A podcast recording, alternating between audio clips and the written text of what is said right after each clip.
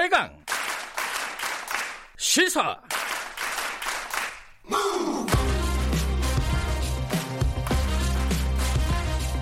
지금 여러분께서는 김경래 기자의 최강 시사를 듣고 계십니다.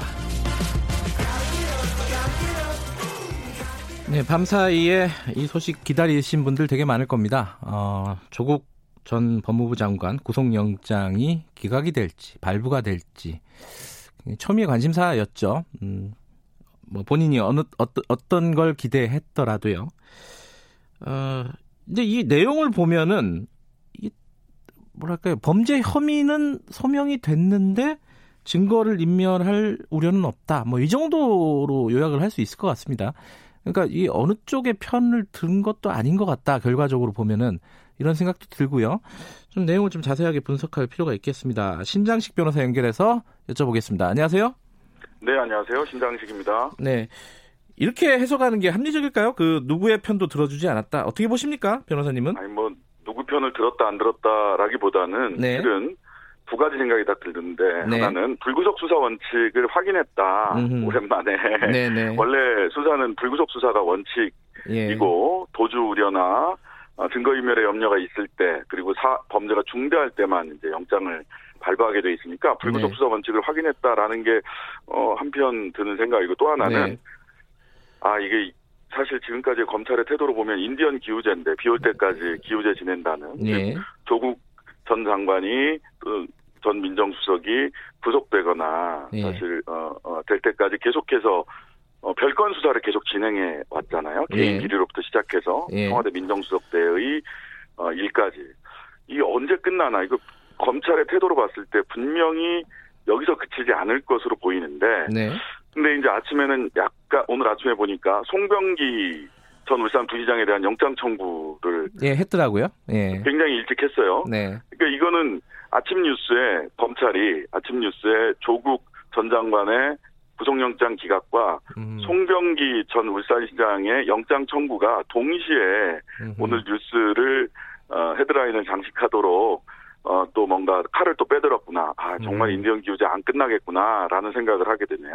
예. 아, 이 사실 근데 이제 그 송병기 부시장은 그거잖아요. 그 하명 수사 의혹이잖아요. 네, 그렇습니다. 그 부분에 예. 지금 뭐 조국 전 수석이 직접적으로 연관되거나 이런 건 아니잖아요. 그죠? 예, 직접적으로 연관돼 있지는 네. 않지만 네. 어, 실제로는 연관성을 찾고 싶어 하는 것 같고요. 음. 다만 직접적으로 연관됐다는 것보다는 이제 다른 분들의 이름, 이름들이 쭉 나오니까 네. 아무래도 네. 이제 청와대를 향한 네. 조국과 청와대를 향한 아, 칼끝은 계속해서 지금 음. 검찰이 겨누고 있는 것으로 아, 보인다 이런 취지에서 말씀드렸습니다. 예. 예. 그런데 지금 뭐 내용 들어가기 전에요. 어, 예전에 이제 전례를 보면은 우병우 수석 같은 경우에 어, 뭐, 세번 청구했죠. 예, 세번 네. 청구했어요. 그러니까 검찰이 이 조국 수석 전 수석에 대해서 재청구를 할 것인가 아니면 기소로 갈 것인가 요게 좀 궁금한 부분이에요. 어떻게 예상하세요? 그 저는 재청구는 좀 무리해 보이기는 하는데 네. 일반적으로 네. 보면 이 정도 됐으면 도주 그 도주율이 없고 뭐 중대성 인정되지 않고 네. 증거인멸과 같은 경우도 검찰에서는 감찰 자료 폐기한 게 증거인멸의 전적이 있으니 또 네. 증거인멸할 거다라는 네. 주장을 했음에도 했는데 예. 그 이게 뭐 감찰 자료는 청와대에서 일반적으로 1년 뒤에 자연스럽게 폐기하는 게 자연스러운 과정이다. 예.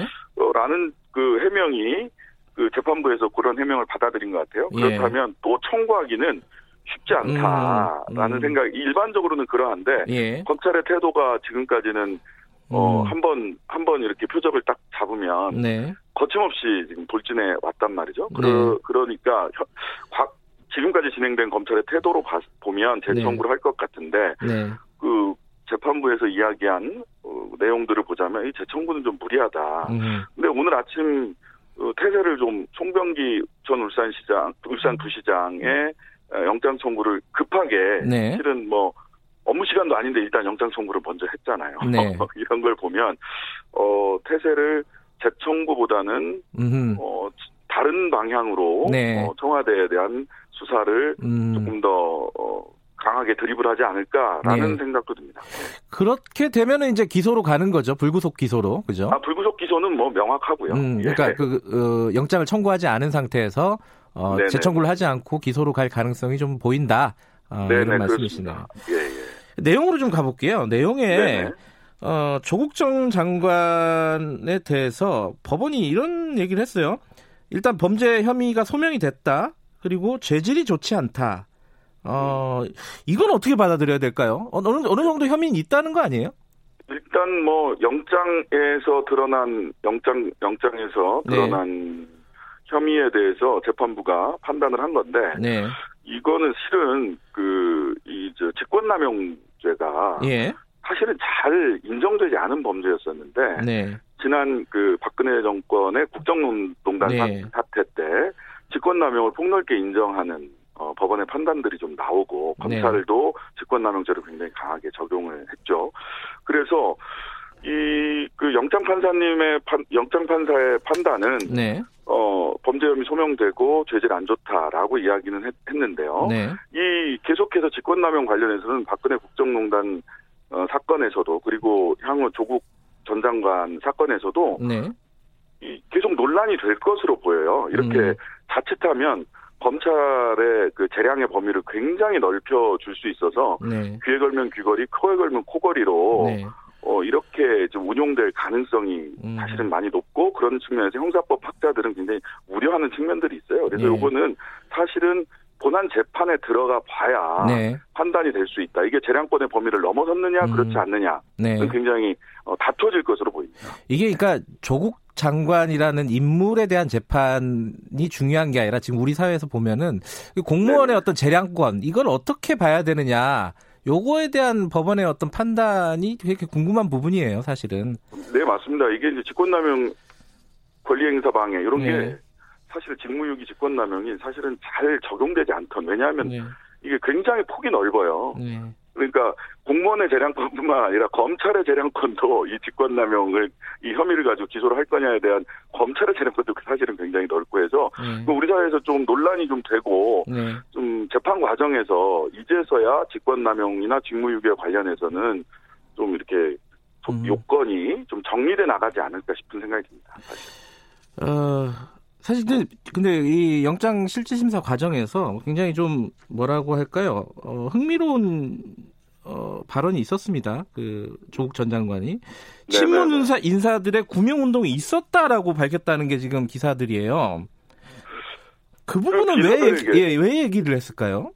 비서들에게 예. 그 이런저런 이야기가 어, 들, 들었다 비서들에게 이런저런 이야기를 들었다라고 하는 건데 본인이 예. 이 결정을 정무적 책임은 나에게 있다라고 예. 이야기를 했죠. 예. 그러면은 비서들이 조국 전 장관에게 전 정무수석 어, 그 민정수석에게 보고를 해서 본인이 판단했다라고 하는 것과 네. 실제로 민정수석에게 누군가 연락을 했다라고 하는 것은 그 연락 민정수석에 전화해서 청탁할 만한 사람이 누구냐라고 네. 하다 한다면 전반적으로 정권 전체의 그 도덕성 문제, 네. 그다음에 정권 그 소위 조국의 윗선으로 네.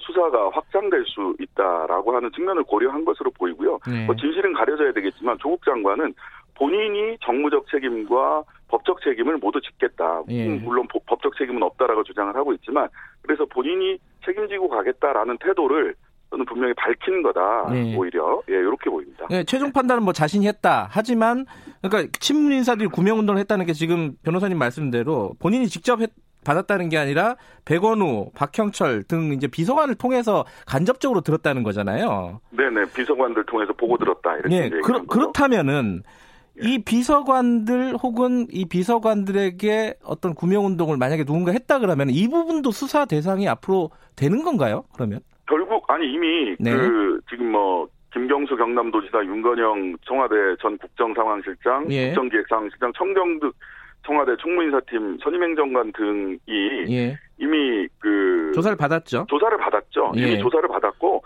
수사가 이루어지고 있습니다. 수사가 그, 이미 이루어지고 있는 상황이고 예. 뭐 그때 이제 나왔던 게 텔레그램 방이 있냐 없냐 예. 뭐 이런 얘기까지 나왔는데 사실은 뭐 텔레그램 방이 있냐 없냐 같은 경우는 뭐그 음. 통해서 바로 확인이 가능해서 네. 여기에 대해서는 또 검찰이 더 얘기가 없어요. 처음에는 음. 텔레그램 방이 네, 있었다 네. 그랬는데 뭐 그 다음에는 뭐 다른 얘기가 없어서 이거는 조금 더 지켜봐야 될 것 같은데 예. 일단 조국 전 민정수석을 정점으로 해서 타겟으로 해서 수사가 진행되고 있다. 일단 예. 구속이 영장이 기각되면서 예. 다른 부분들에 대한 네. 김경수 전 도지사나 경남 도지사나 이런 부분들에 대한 수사가 수사에 조금 더 박차를 가하지 않을까. 음. 예. 그런 생각이 듭니다. 근데 예. 법적으로요, 어, 이런 예컨대 이런 뭐 김경수, 윤건영, 청경득 이런 분들이 어, 뭐 조금 잘 해줘라 라는 취지의 청탁 전화를 만약에 했다면은 이거는 네. 죄가 되는 건가요?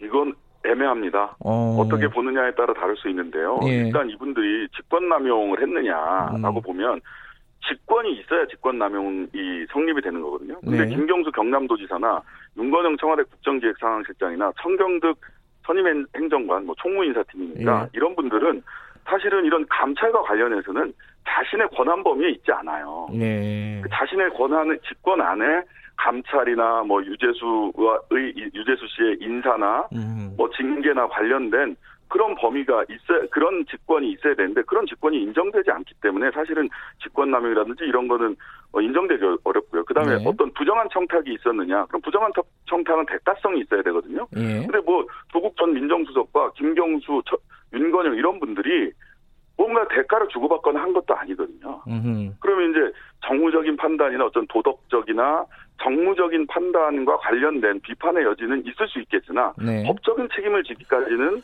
글쎄요 쉽지 않아 음, 보입니다. 그거는 좀 어, 네. 지켜보도록 하고요. 또 네네. 하나 남은 게 뭐냐면은 이 네. 감찰이 중단이 되면서 종료가 되면서 네네. 어, 조국 전 수석은 당시 수석일 때 비서관들에게 네네. 피의 사실을 이첩하고 상응 조치를 지시했다라는 거예요. 변호사의 말에 따르면은. 네, 그렇죠. 근데 변호사들이 안, 안 한 거잖아요. 만약에 그게 맞다면은. 네, 네. 그럼 아, 변호사잖아요. 비서관들이. 예, 그럼, 그 비서관들이. 그, 예, 그럼 비서관들에게 책임을 지울 수 있는 건가요? 만약에 이 사실관계가 맞다면은 어떻게 되는 겁니까? 글쎄요. 그것도 네. 그것도 이제 뭐 직무 유기일 수는 뭐 넓게 보면 뭐 직, 직, 직무를 잘 못한 거다. 직무를 네. 유기한 거 아니냐 이렇게 얘기를 할 수는 있는데. 네. 근데 실제로 어, 지시를 따르지 않았다고 해서 네. 모든 공무원들이 지시를 따르지 않았다고 해서 바로 어, 그 바로 그 법적 처벌을 받는 것은 아니거든요. 그러니까 음. 내부적 징계의 대상은 될수 음. 있겠으나 음. 네. 그러니까 청와대 내부에서 왜 수석이 이야기한 거를 수석이 이야기한 거를 제대로 실행하지 않았느냐라고 네. 하는 어, 내부적 징계의 대상은 될 수 있을지 모르겠지만 법적 책임을 지어야 하는가 그런 정도의 고의 내지는 중과실에 이르렀는가 거의 네. 고의에 가까운 중과실에 이르렀는가에 대해서는 그건 살펴봐야 될 문제입니다. 안, 그 런 정도를 인정하지 않은 공무원들이 사실은 일하기 되게 어려운 부분들이 생기거든요. 음. 본인의 예, 예. 일을 잘 못한 건가, 예. 일을 잘 하지 못한 것과 불법은 어, 경계가 애매한 측면도 있지만 또 반드시 구분돼야 될 부분입니다. 예. 지금 아까 인디언, 인디언 기후제라고도 말씀하셨는데 조국 정 장관에 네. 대한 어, 주, 주변 관련된 수사는 여기서 어, 직접적인 수사는 좀 마무리가 되는 건가? 그게 또 궁금한 부분 중에 하나입니다. 네, 가족 비리 관련해서는 뭐 연말까지 네. 그 기소할 부분들을 기소하겠다라고 얘기를 했는데 실은 네. 정경심 씨 소장이나 그저 공소장이나 조범동 네. 씨 공소장에 보면 사실은 조국 전 장관이 공범으로 기재된 부분이 없어요. 그러니까 음. 공범으로 기소를 할 하기에는 조국 전 장관과의 연관성을 음. 가족 비리 부분에서는 찾아내지 못한 거죠. 그리고 네. 그 조범동 씨 재판이나 정경 조범동 씨 1차 공판이나 정경심 씨 공판 준비 기일에서 검찰이 진술로 쌓아놓은 집이 이게 밑동에서 좀 흔들리는 예. 것들이 재판 과정에서 알겠습니다. 보이고 있거든요. 예, 예. 오늘 여기까지 듣겠습니다. 고맙습니다. 네, 감사합니다. 신장식 변호사였습니다.